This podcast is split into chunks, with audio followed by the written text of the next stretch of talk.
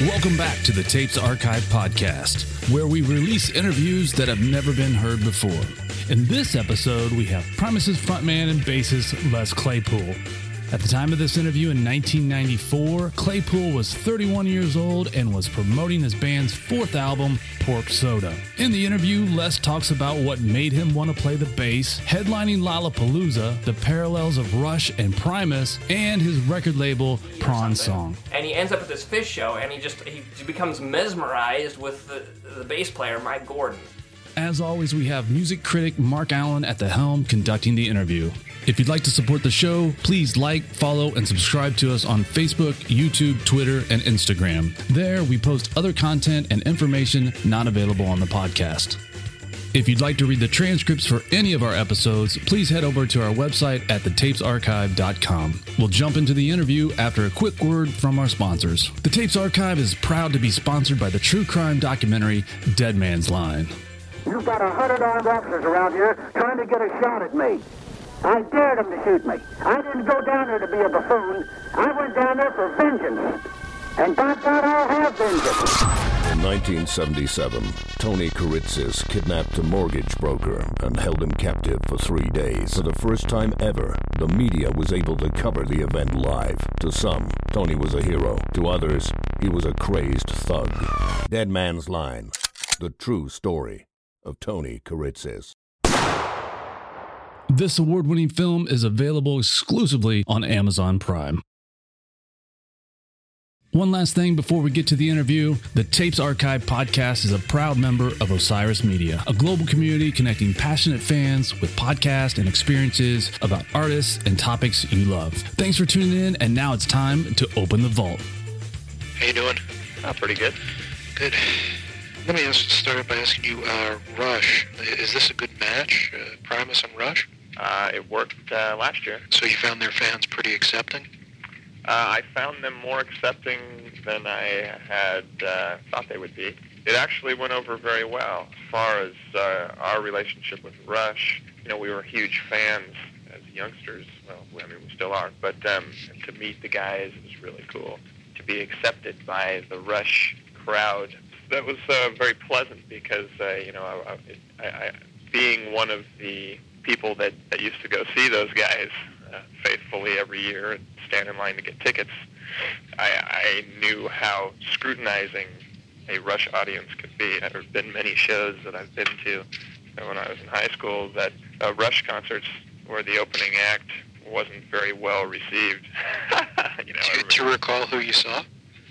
Um, well, I, I don't want to. Okay, you don't want to trash anybody. I don't want to trash anybody. But um, uh, there were definite times when uh, people definitely would have preferred just seeing Rush. Do you think that Primus fans find it bizarre that, that this is the band that, that you guys like? Um, I wouldn't think so. No, I thought it. I, I thought it was odd, but anyway, what made you want to be a bass player? Well, at the time, everybody wanted to be a guitar player, so I, I figured it'd be easier to get a gig and uh, it only had four strings, so I figured it would be easier to learn. Plus, I, I always thought guitar sounded wimpy. The bass has got that that feel to it, that vibration that gets that gets the sperm count going. You know. so. I, I wondered about that. I played bass when I was in high school, and I I sucked at it. But but basically, I, I ended up playing bass because it was kind of like being the last kid picked to play on the sports team. Everybody else played guitar or something else. Well, we need a bass player. You be the bass player. Well, it's like like Geddy said. He started playing bass because uh, he was a guitar player, and they uh, I guess he wasn't as good as the other guitar players, so they made him play bass. And, you know, it was guys like uh, in, in the early days. It was guys like Geddy Lee and Chris Squire that you know really got me going. So. Me too. I always wanted to be able to play, and this is how bad I was. I was not able. I wanted to play the uh, walking bass line, and yours is no disgrace. And yeah. Just it's been a while doing that. And well, all that stuff. I mean, it. roundabout. That was like that was like the hardest bass line at at the time that I can remember as far as rock. You know, and then I got into stuff like Larry Graham and Louis Johnson and Stanley Clarke—all these all these guys. That pretty much changed my whole life. Did you study the instrument much? Did you take a lot of lessons? Because it, it, when I listen to you play, it seems to me like you're so inventive. I thought maybe you didn't take any kind of lessons or just have any formal training and therefore never felt bound by any do's and don'ts of the instrument? Um, no, I, I never took any lessons. I, I basically bought a bass and was in a band instantly, and I, I couldn't play anything. Uh, I could play "Smoke on the Water" in the wrong key.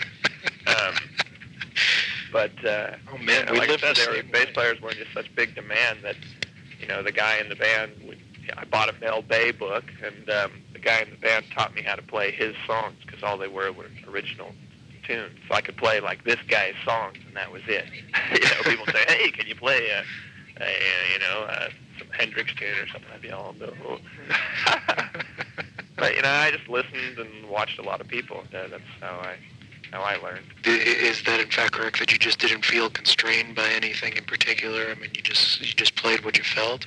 Uh, you know, I've always been one to want to do things differently. Uh, it's just the way I've always been. I, I immediately just tried doing things that nobody else was doing. so, uh, yeah, I mean, even from the beginning, even the way I approached, first approached my bass. Can you talk about your technique? I mean, what do you do that, that makes it sound so different from other people? Um, I, I, there are many things that I that I do that are, are, are not traditional, but there, you know there are a lot of players these days that are starting to come out that are influenced by the same people I was influenced by, or that are doing similar things. Necessity is the you know is the mother of invention. You know, being in a band like Primus where there's only th- three guys, and and um, you know I've always worked with very textural guitarists. I've never really with Primus worked with guys that are very aggressive rhythmically. So I always felt I had to hold down a couple of parts, you know, like a rhythm guitar part and a bass part. So that's where all the strumming and, and tapping and stuff came in. But you know, as far as like thumping and plucking, that's you know that's all old school, you know, Larry Graham, Louis Johnson type stuff. So it just might not be familiar to a rock audience, but it's it's uh, funk or, or uh, funk players will know what, exactly what you're doing then. Uh, in some areas, you know, the the thing is, is I've never really limited myself to one particular player or even the bass. And when I go see a band, the, generally the first thing I'm attracted to is is the drummer. I play drums as well. I mean, I, I know I approach my instrument very percussively, and it's probably because I, I very much listen to drummers. A good drummer, the way they will phrase something to me is is very exciting. I tend to approach my bass more in, in, that- in that way. I, you know, I don't know. There's nothing I can really put my finger on. I just a lot of years under under my belt and and and a lot of different music. You know, I've never, you know, as a as a young guy, I I I was a rock and roll guy. You know, but as soon as my horizons expanded, my playing got better and more ro- well-rounded, and the more I kept my horizons open, you know, the more well-rounded I got. I think if if you approach an instrument or music with tunnel vision or just with a few different influences, people are going to be able to pin you down and say, hey, you sound like this or you sound like that. And, and definitely nobody can do that to Primus. Although it's interesting to me, like I was listening to the latest disc and just going, man, this is like I don't know what this is. This is just so different from anything I've heard.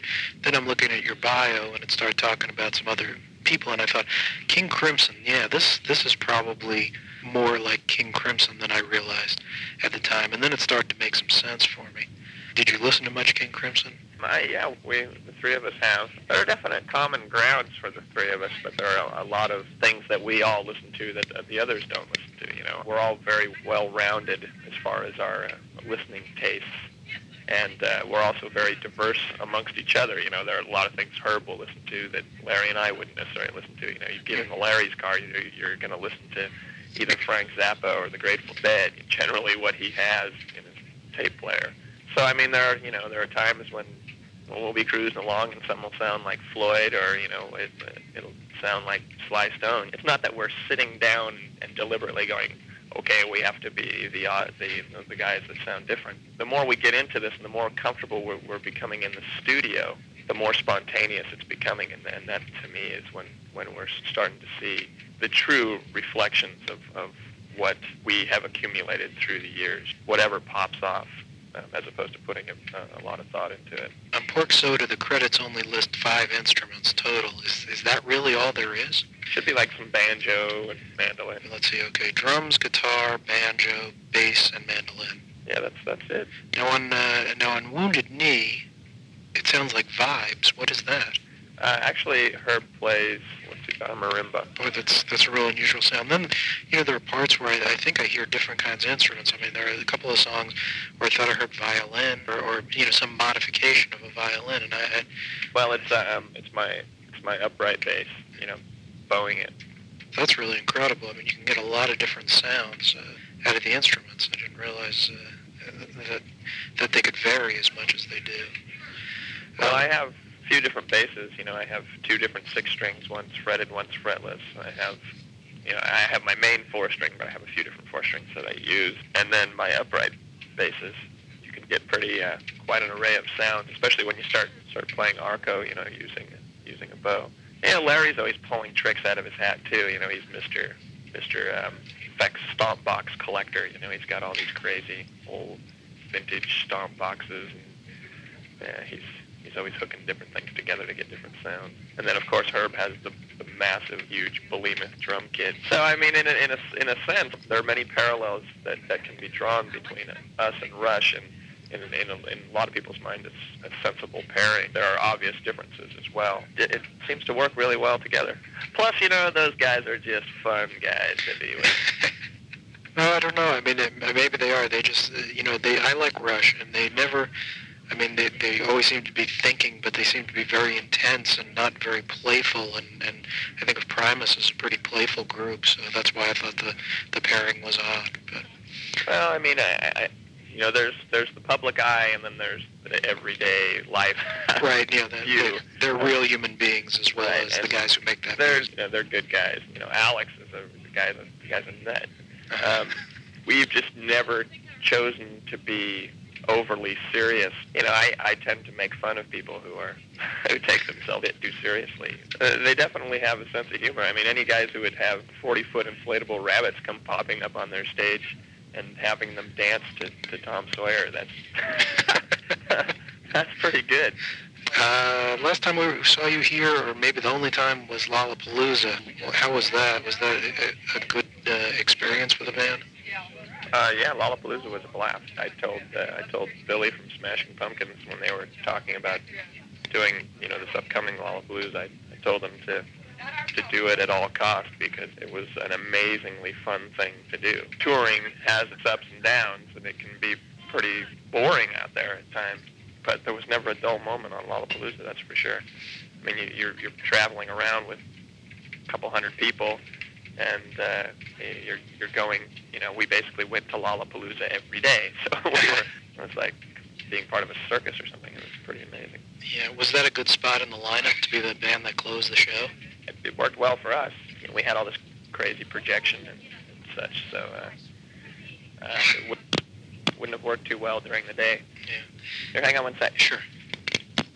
Anyway, I just uh, I have a few other things. I'll let you go. I, I asked about that spot in the lineup because I, I don't know what it was like for the performers, but by the time you came on at about I guess 9:30, 10 o'clock, uh, I know sitting out in the audience that I basically hated all of humanity. The last thing I wanted to see was anybody on stage. I just wanted the day to be over, and I had no idea, you know, what it was like for the performers. It was a long and kind of exhausting day for people, so that's why I was curious about that. Yeah. Well, I mean, when we entered into this thing, we we figured that was going to be the case, and that there was going to be a large portion of people that were going to leave. What we wanted to do was do this production, and felt that the, the diehards were going to hang around, and the people that uh, didn't want to were going to leave. So, uh, you know, we weren't so much into into Lollapalooza for the exposure as much as we were in for the experience, and we wanted to do our our show. We we weren't even planning on doing Lollapalooza. We were going to go out and do our own tour with this production.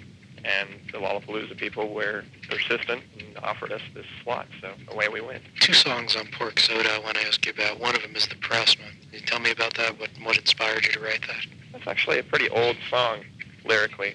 To me, it was a. Uh, I just had this image of this fellow who lives this uh, this fairly obscure life, but just has this. Uh, uh, this realization of the power of the pen, so to speak. It's not meant to be uh, you know, derogatory in any way. Some people have thought it was, but uh, it was just more of a interesting visual I had in my head, and I wanted to express it. That song hits me in different ways when I listen to it. Sometimes I think, yeah, he's he's definitely trashing people and uh, the news people, and then sometimes I think, well, no, this is kind of flattering. So uh, it's just not it's not meant to be Either tra- way. trashy or you know, I'm not I'm not meaning you know be malicious or, or anything at all. If, if anything, I, I I just have the visualization of this character, you know, very almost a you know a meet John Doe type thing. So hence the smoky air and the you know egg sandwiches, menthol cigarettes. It's more of a to me there's there's there's sort of a romanticism to that visual that may or may not even exist anymore. To me, it has more of a uh, of an old Hollywood vibe to it, or I keep wanting to use the word visual, just because that's what pops in my head when I when I think of, of those lyrics. like the front page or, or something like that. Yeah, or you know, His Girl Friday. His Girl or, Friday, yeah. Or or Meet Meet John Doe. And then DMV, which is such a That is definitely derogatory. yeah. There's no if ands. I was I would have even gotten worse. was that a particular? Was that inspired by a particularly bad trip to the Oh, DMV? one day? is there ever a good trip to the DMV? It depends on where you live, I think. Oh man, not where I live. If you live uh, like here, it's entirely possible to go into the DMV and be the only person. Not no, that's I'm I'm. But I grew up in New York. You're in heaven then, because here in in the Bay Area, oh man, it's it's unbelievably bad. Um, do you think that there's a tendency among the current wave of rock bands to be particularly negative? Like I, I listen to Primus and I think this band's having a, having a lot of fun, and I don't hear that in a lot of other music that's uh, you know that's around today. You know, I never really thought about it. It always seems like there's been doom and gloomers. You know, I can I can I can't think of a time when there, you know, when there hasn't been songs about death or drugs or whatever. You know, I, I, didn't realize there was a, there was a glut of them. It, doesn't feel uncomfortable or like a glut, but it just seems like most of the people who've come along who are taking up with who are taking up where you know I guess where the Yeses and King Crimsons and Rolling Stones and whatever have uh, left off tend to be more down and, and more angry. Yeah, you know, I don't know if there are so many that are taking up where the Yeses and the King Crimsons took off. That might be something that that there'll be a resurgence of. You know, the whole progressive rock thing. I haven't really seen a lot of it yet. You know, it seems like we're more. You know, there's there's a lot of bad companies out there. Led Zeppelin too. You know, Yeah. yeah.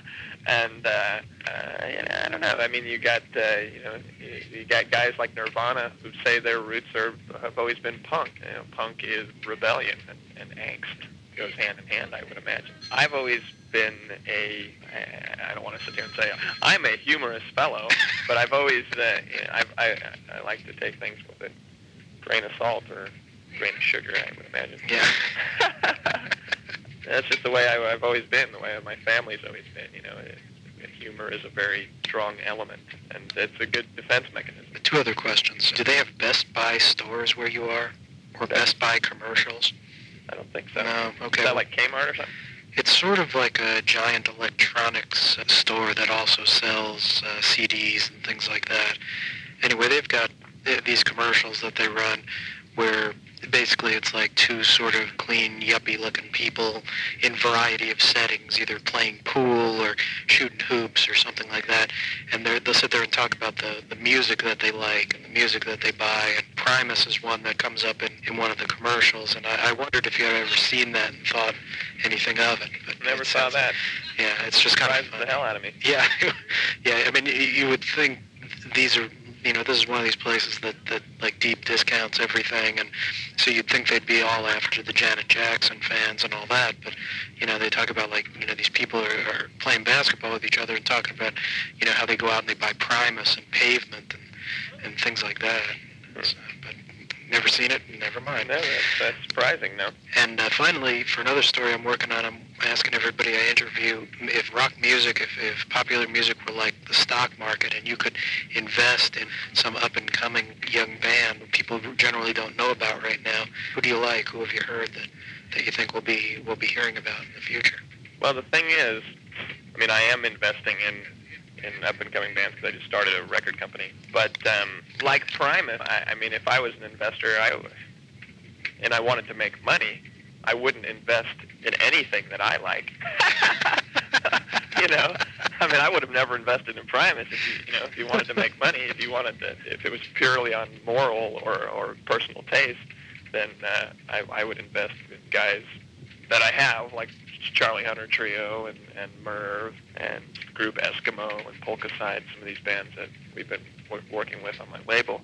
Why do you invest in those groups? I love their music. They're good people. They're uh, they're quality players, and nobody else is going to do it. you know, I mean, the only way that pop world is going to change is is to have have the outer fringe bubbling away. You know, I'm not doing anything new. I mean, there've been indie labels forever, and look at all the sub pop bands that are huge now. You know, that are influencing the mainstream. You know, and I don't expect to do any of that, but these bands influence other bands who may be more mainstream, but a little uh, obscure because they've been listening to some of these these really obscure groups. You know, I mean, it's just like you know a lot of the groups that I've listened to throughout the years that that are pretty obscure but have never become as big as us. Um, yet they've been a huge influence on us. You know. So what's your label called? It's called Prawn Song. Very similar to the Swan Song label. I, I hope it runs better, and I, I hope you don't uh, harass musicians the way Led Zeppelin did. So. Well, hopefully they won't uh, harass me. Well, you you grew up in in San Francisco area. Yeah. Yeah, so you probably know about, or must know or know of uh, Little Charlie and the, or was it, what the hell they called?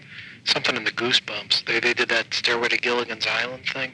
Oh yeah. Yeah, I mean they were from there, right? Led Zeppelin had their records pulled out of the stores because of the Really? copyright problems. Oh yeah, you don't know about this? I didn't. I, I knew about the song, and I just assumed that it was like a Doctor Demento type thing. You know. Yeah, no, it was a San Francisco band, I think, and I can't. Why, why I can't I remember? Little Roger and the Goosebumps. That's what it was called. Well, we'll see if old Jimmy Page comes after me for you know the prawn song thing. yeah, and the and the bands that you mentioned uh, that that are on your label. What? Just tell me a couple of them. That and what do they, what do they sound like? I mean, uh, Well, Charlie Hunter Trio is straight up jazz. It's a three-piece. Well, obviously it's a trio. And Charlie, he was the guitarist for Disposable Heroes of Hiphoprisy, but he plays an eight-string guitar and he plays all the bass parts and the guitar parts. It's it's him, a sax player, and a drummer. It's, phenomenal. He's one of the most amazing players. I've well, his whole band is amazing, but he's one of the most amazing. I hate to say guitar players because he, you know, he's one of the most amazing stringed instrument players to come out in a long time. I mean, he will blow anybody's mind. It's it's unreal what he does. And then Mirv, Mirv is was the guitarist for the for the, a band called the Limbo Maniacs. He's one of the one of the best local guitarists around here. He's a phenomenal player, and I I just said, hey, let's make a record. We he came over to my house. We made this thing in my basement. And basically, it's this. It, started out as a two-week project that turned into four months, and it's this concept record about a post-apocalyptic nightclub in the future where kids shave their facial features off with cheese graters and sandpaper, and, and uh, so you know it's pretty it's pretty wild. Alphabet Soup, we're gonna put that out. It's it's like jazz hip hop thing. And, uh, Polkacide, it's straight up polka. Here, hang on, hang on one all second. right. Hello, Yeah, go ahead. Uh, just spell Merv. Is it M E R V? M I R V. M I R V. Okay. And He's just getting ready to tour with Fishbone, actually. okay.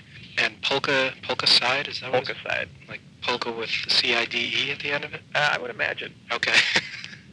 Um, they're amazing. You know, they got the accordion and the, the tuba player and the ocarina and guys in lederhosen. It's they're, they're amazing. okay. And then a band called Eskimo, which is this obscure sort of Zappa Beefheart type thing. Do you envision Primus uh, eventually being on this label? Uh, I don't think Interscope would let us. Yeah. I just released a record. Uh, well, it's coming out April 5th. Uh, Sausage is the name of the group, and it's myself and two of the original members of Primus. And we're basically doing old Primus songs from like 10 years ago. It's gonna. It's a Prawn Song Interscope release. It's like Prawn Song production Interscope release. So Interscope has first dibs on anything that I'm heavily involved in. So For, for the next like 30, 40 years, something like that? You- yeah, for however long our, you know, I mean, we have a, I love those people. They're great people. Um, they're our friends, and they treat us well. So as long as that relationship stays like that, I'm sure we'll, we'll work together for, for a long time. I have no qualms. Uh, I appreciate all your time. Is there anything else you want me to tell people about the band or the show or anything that we haven't talked about? Nope. How's the weather back there right now? Sunny days coming. coming Uh, in- coming yeah, it's been us? pretty. Uh, it's been pretty consistent. Let's say you're here on the 26th. By then, it should be fairly. I would guess it'd probably be in the in the high 50s, uh, low 60s. You know, I'm just trying to get a perspective so I'll know whether uh, What whether I'm going to be cooped up in my hotel or I'm going to actually be able to go out and get some fresh air. Well, I appreciate all your time, and uh, we'll see you in about a week and a half, I guess. All righty. All right, thanks. Bye bye. Hey, thanks for listening to the Tapes Archive podcast. Please remember you can always find more information about the show and the individual episodes at our website, thetapesarchive.com. Until next time, the vault is closed.